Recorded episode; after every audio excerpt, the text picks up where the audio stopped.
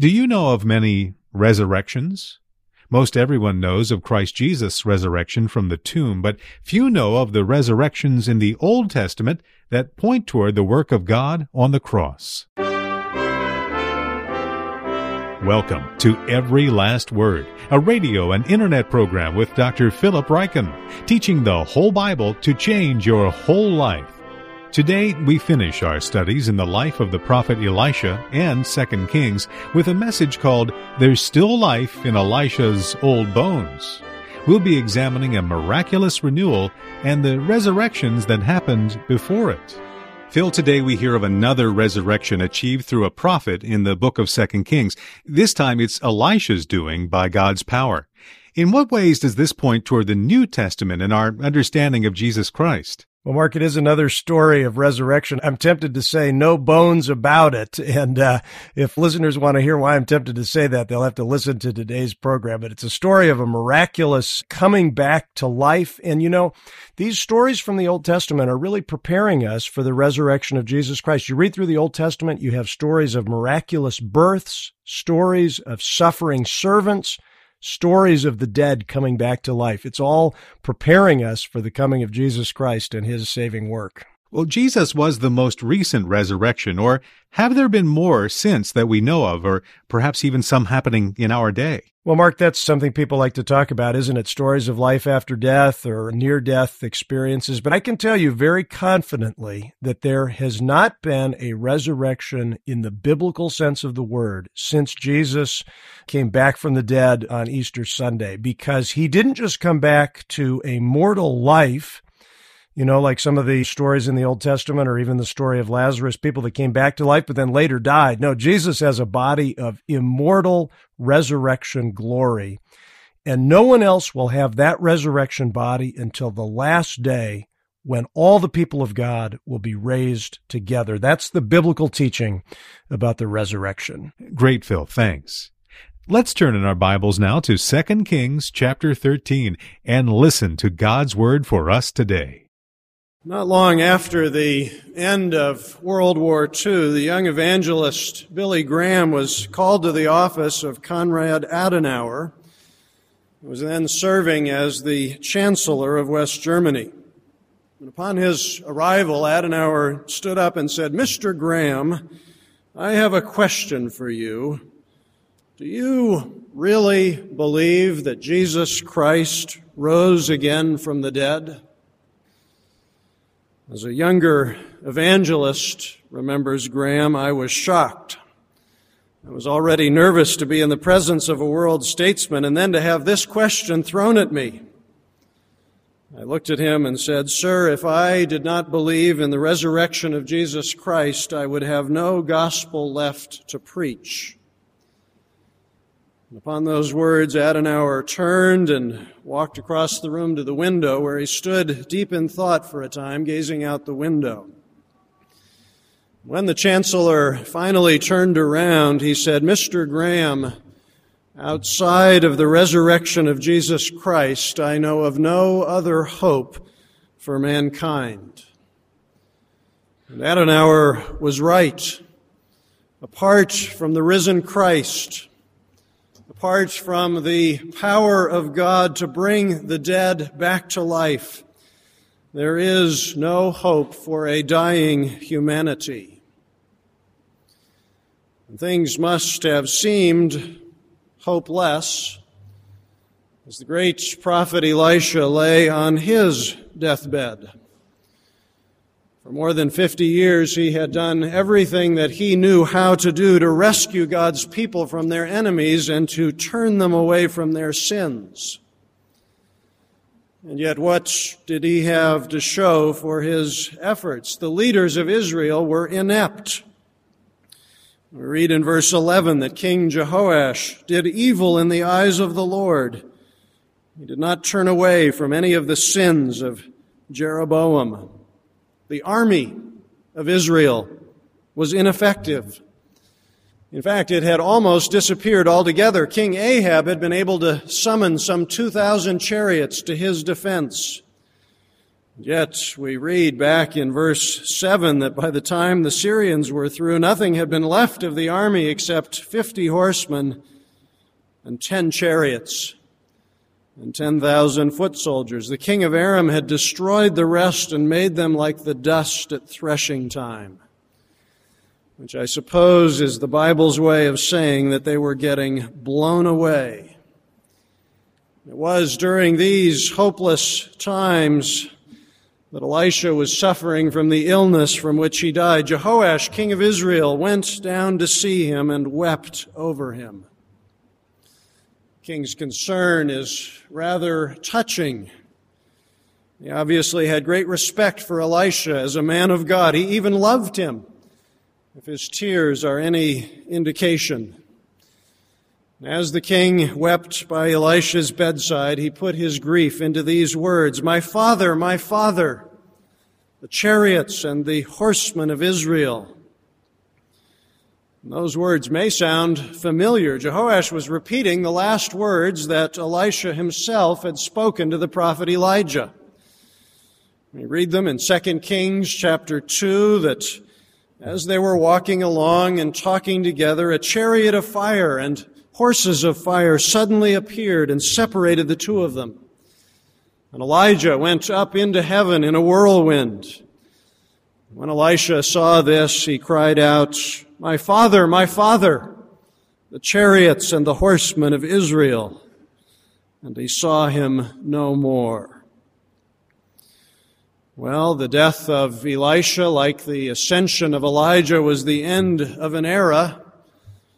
Perhaps Jehoash saw what Elisha saw when Elijah was taken up into heaven. Perhaps he saw God's mighty army of angels coming down to take the prophet to glory.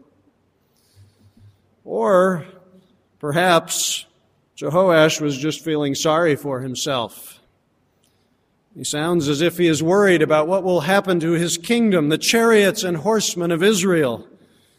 In other words, what will happen to his army when Elisha passes away.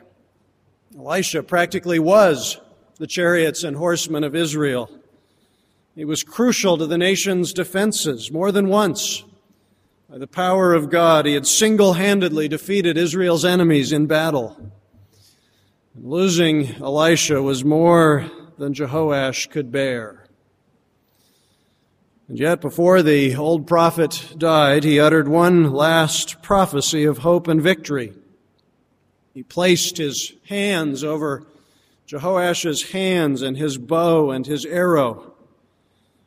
And that was to show that what he was about to do was full of prophetic significance.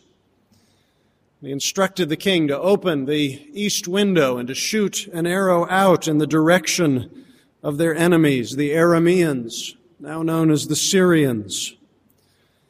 And when he did so, Elisha declared that this was the arrow of God's victory and that the king would completely defeat his enemies in battle. Victory was certain. All the king needed to do was to continue to trust God and to obey him with all his might. And so Elisha gave him this further instruction to take the arrows and to strike the ground with them. The king only did it three times, and the man of God became angry with him and said, You should have struck the ground five or six times. Because the king had not done so, his victory would be incomplete. He would only win the battle three times. Now, this may seem, I suppose, to be unfair to the king, and yet God was testing Jehoash to see if he had the courage to finish the work that he had been given to do. The king already knew that these arrows had a spiritual and prophetic significance. He should have followed his instructions. He should have kept striking the ground until Elisha told him to stop. Yet he held back, leaving half of his arrows in his quiver. It's a lesson, I suppose, about half hearted obedience, only beginning the work which God has given us to do without finishing it. If we lack the courage to trust and obey to the very end, the most that we can expect is a partial victory. And it is on this rather discouraging note that the prophetic ministry of Elisha comes to a close. He died and was buried.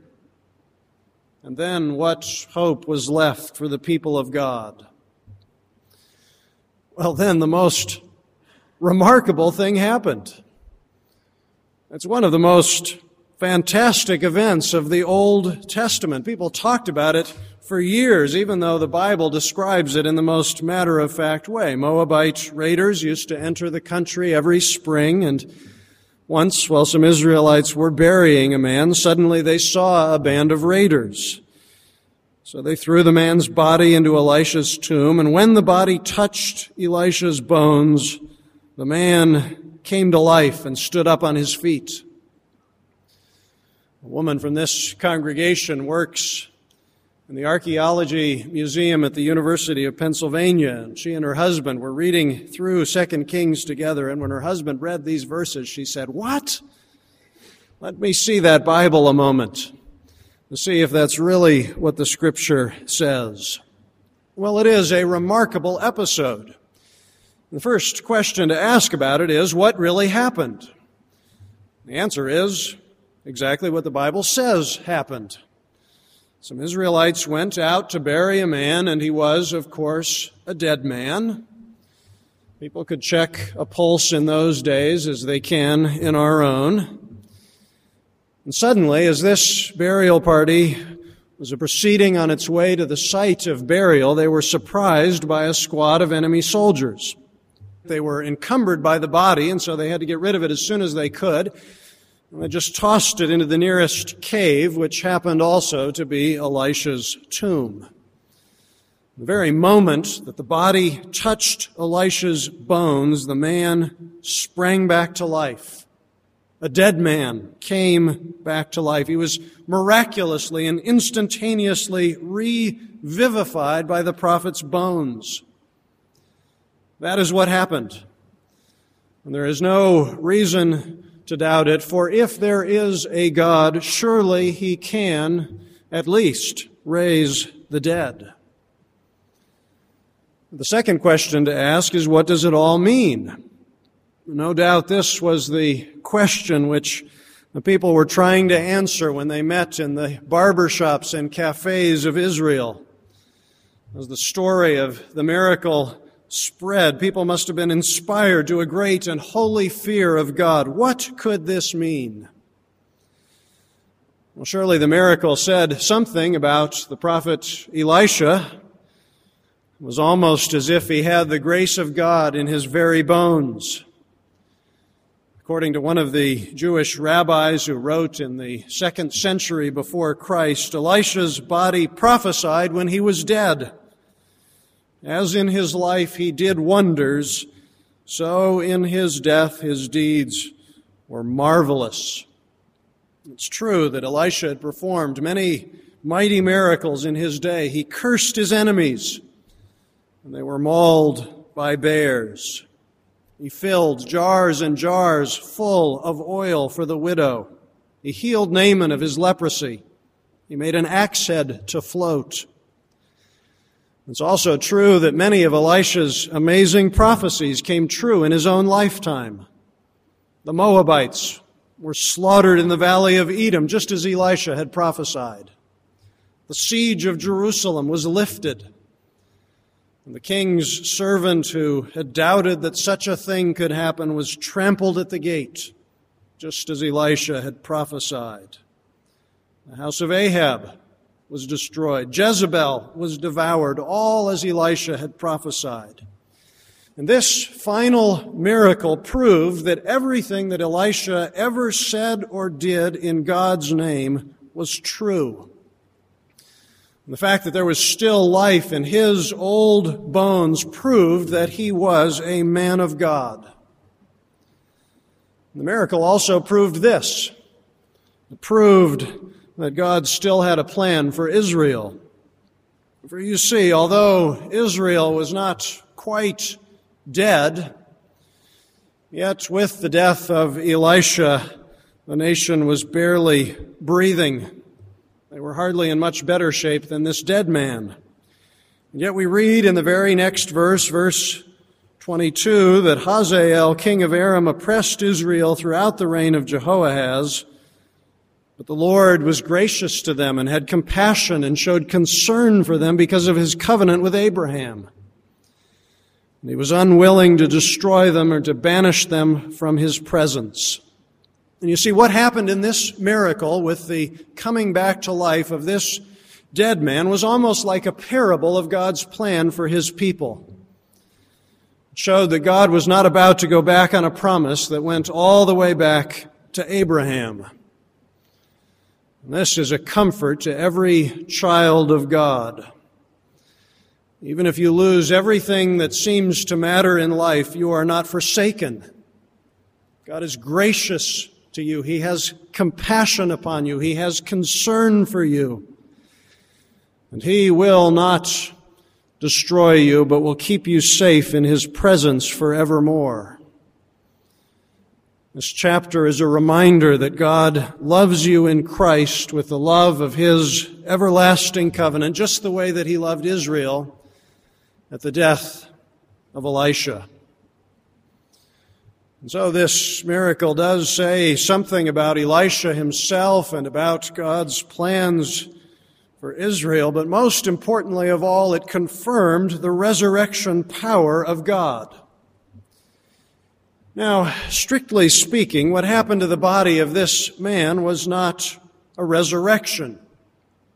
By that I mean that this man was not gloriously transformed into the kind of supernatural body which Jesus Christ himself received at his resurrection. The man was still mortal. Surely he died again and had to be buried again. And yet what this chapter does teach us is that the man was given life after death. He was revivified. And therefore this fantastic historical event confirmed the power of God over life and death. It looked forward to that great victory God won over death through the resurrection of Jesus Christ. Now, it is sometimes suggested that the Old Testament has little or nothing to say about life after death. One of my professors at Oxford liked to say that there is no doctrine of resurrection in the Hebrew Bible. And yet the Old Testament does too have a doctrine of resurrection. Does teach the power of God over life and death. Almost from the very beginning of the Old Testament, the Word of God promises that there is physical life after death for the children of God. Consider Abraham. He had faith in the resurrection. You remember how it was. God told him to go to a high mountain and to sacrifice his only son, Isaac. So Abraham took his son and his servants and he went to make his sacrifice. And when he looked up and saw Mount Moriah in the distance, he said to his servants, Stay here with the donkey while I and the boy go over there. We will worship and then we will come back to you. You see, Abraham was prepared to sacrifice his son. He was ready to build the altar and to arrange the wood and to put the knife to the throat of his son. Nevertheless, he told his servants, We will worship, and then we will come back to you.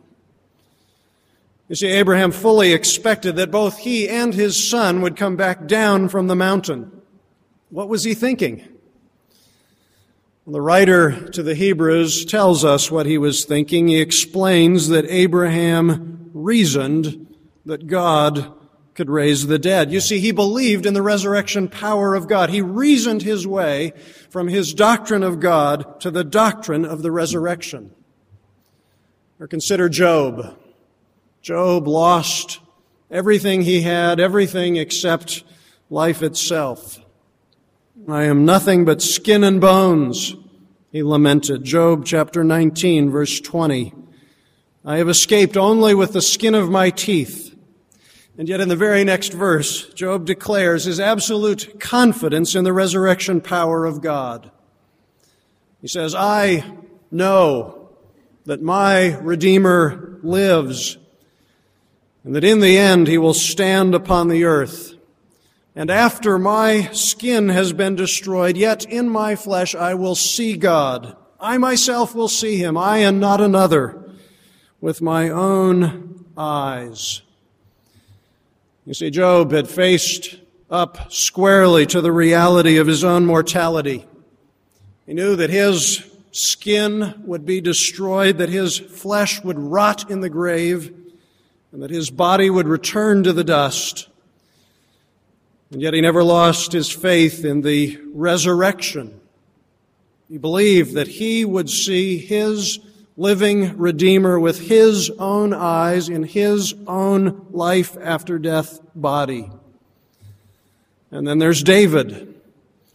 He had a doctrine of life after death. He testifies to it in the 23rd Psalm. Surely goodness and love will follow me all the days of my life, and I will dwell in the house of the Lord forever. When he said forever, he meant forever. No, he knew that he, like any other human being, was mortal so he knew that in order for him to live with God forever, he would have to be raised from the dead. That is exactly the hope that he expresses in the psalm that we read for our call to worship. My heart is glad, my tongue rejoices, my body also will rest secure, because you will not abandon me to the grave. You will not let your Holy One see decay. You have made known to me the path of life. You will fill me with joy in your presence, with eternal pleasures at your right hand. You see, like Job, David knew that God would not abandon him to the grave. And what we learn from the stories of Elijah and Elisha is that the Old Testament has not only a doctrine of resurrection, it also gives examples of resurrection, at least in a sense. Elijah and Elisha had not merely a sort of theoretical knowledge of resurrection, they had practical experience of it in their own miracles. You remember that Elijah raised the dead at Zarephath, where a widow's son became ill and died. Elijah, in his great distress, cried out to the Lord and asked God to let the boy's life return to him. The Lord heard Elijah's cry, and the boy lived. Elisha raised the dead not once, but twice. First, he raised the son of the Shunammite woman, this boy that went out into the fields complaining of a headache, and they sent him back into his mother, and by lunchtime he was dead. Yet Elisha came to the house and he prayed for the boy, and the boy's life was restored. That was Elisha's first life giving miracle, and we've had the second more amazing even than the first, because only God, only God could use the dead to bring the dead back to life. You see, there is this doctrine of resurrection in the Old Testament, this teaching about life after death. It's there in Abraham and Job and David and the prophets. Of course, the resurrection that matters most of all is the resurrection of Jesus Christ, the Son of God, the Savior of the world. The striking thing is that when his resurrection is discussed in the New Testament, it often is rested upon the foundation of the Old Testament. It is according to the scriptures that Jesus was raised from the dead, meaning the scriptures of the Old Testament. The Gospel of John, for example, describes how Peter and John went to the almost empty tomb. It says that when they saw the grave closed, they understood that Christ was not in the tomb.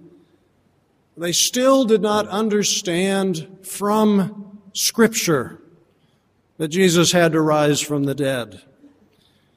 You see, it was only later that they understood the Old Testament teaching about resurrection. And the apostle Paul came to the same understanding. He testified that Christ died for our sins according to the scriptures and that he was buried and that he was raised on the third day, again according to the Scriptures.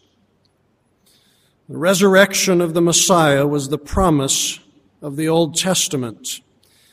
That's the foundation upon which the New Testament rests its doctrine of the resurrection. The only question that remains for us is a personal question.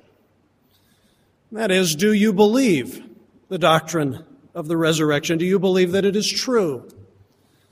Do you believe that God has the power to raise the dead? For if you do not believe that Jesus of Nazareth actually died and actually rose again, you are not a Christian. The Bible says, this is Romans chapter 10, if you confess with your mouth Jesus is Lord, and believe in your heart that God raised him from the dead, you will be saved. It's very simple. That's all it takes. God's standards are not complicated to understand. It's simply a matter of testifying that Jesus is Lord and believing that God raised him from the dead. The question is, do you believe this? I want to tell you a story that comes from a novel by Martin Gardner about a young man named Peter Fromm who left the Christian faith of his childhood. One of the climactic scenes of the novel is a dinner party which becomes a very heated argument about the bodily resurrection of Jesus Christ. Peter begins by asking the Reverend Norman Middleton a simple question. I'm curious to know what you think actually happened. Did the body of Jesus really rise from the dead? Middleton leaned forward to carve his cigar's ash into the ashtray on the table in front of him. I don't think this is the time or the place, Peter, to discuss such questions. Why not? said Peter. You must have some opinion about what happened.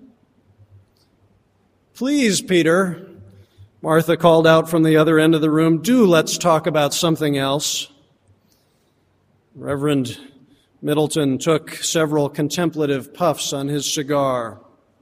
Oh, of course I have an opinion, but the question isn't a simple one. It would take a long time to make my position clear. I don't think I could do it now without being misunderstood. The question is simple.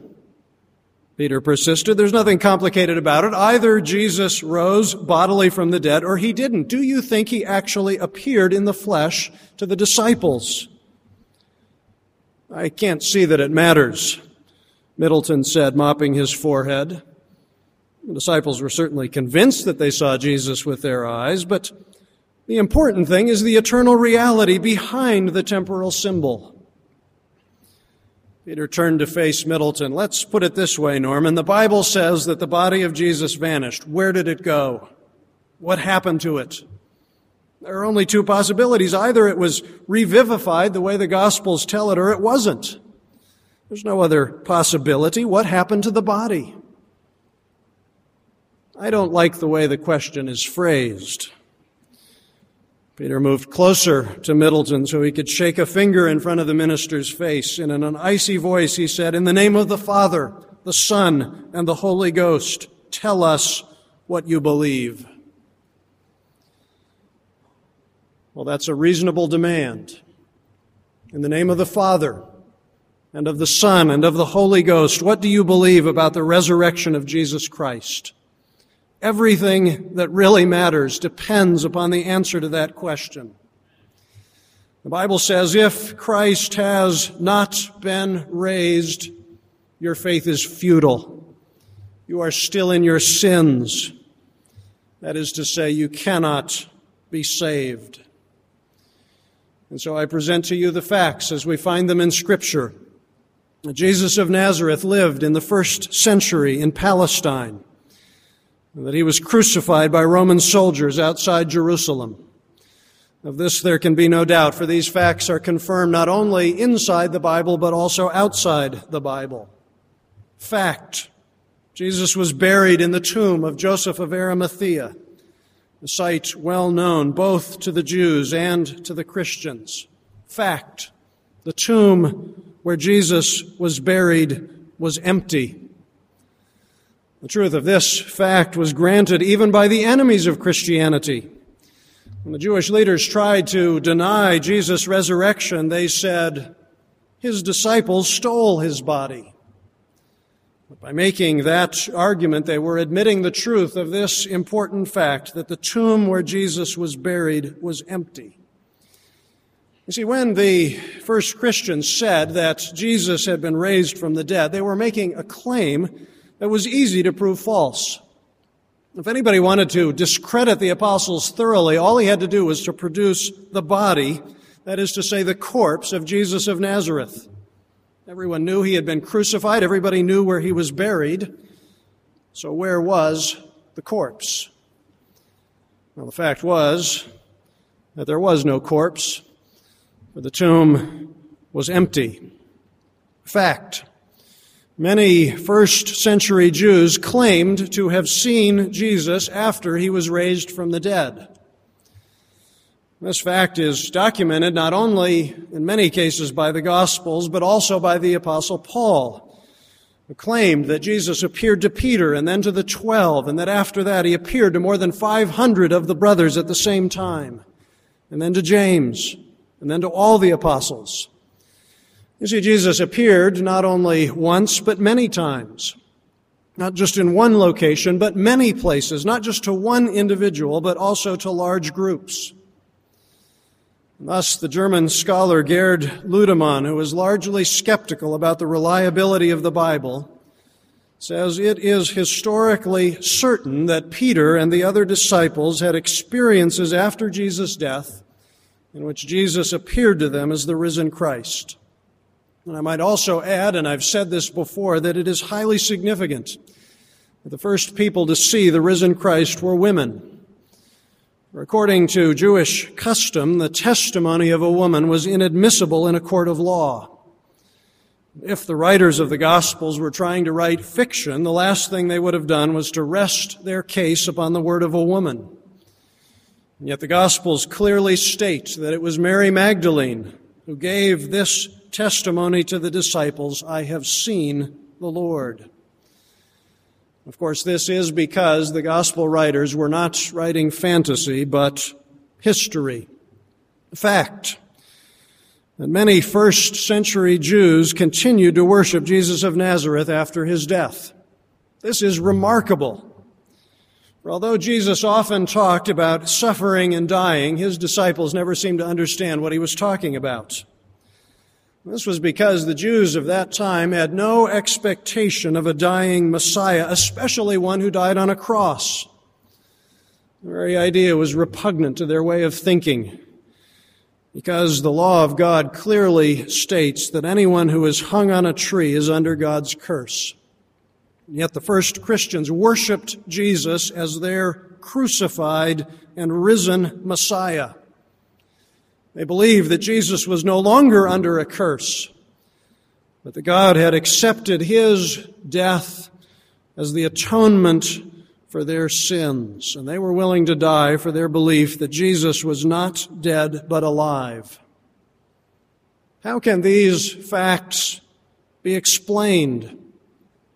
The best explanation, the true explanation, is that God raised Jesus from the dead, freeing him from the agony of death, because it was impossible for death to keep its hold on him.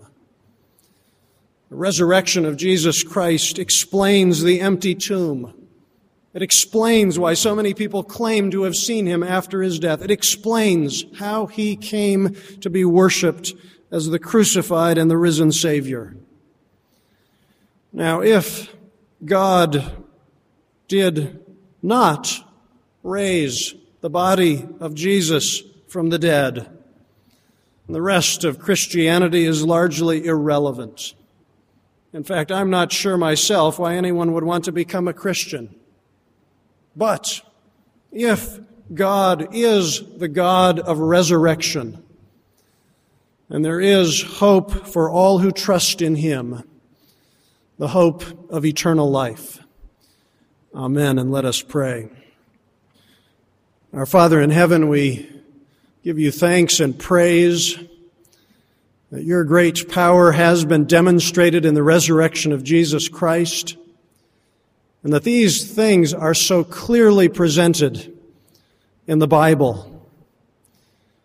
We pray for that grace of the Holy Spirit which enables us to believe in Christ and thereby to receive salvation.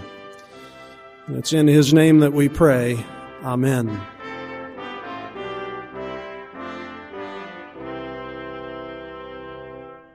You have been listening to Every Last Word, a ministry of the Alliance of Confessing Evangelicals, featuring the Bible teaching of Dr. Philip Graham Ryken.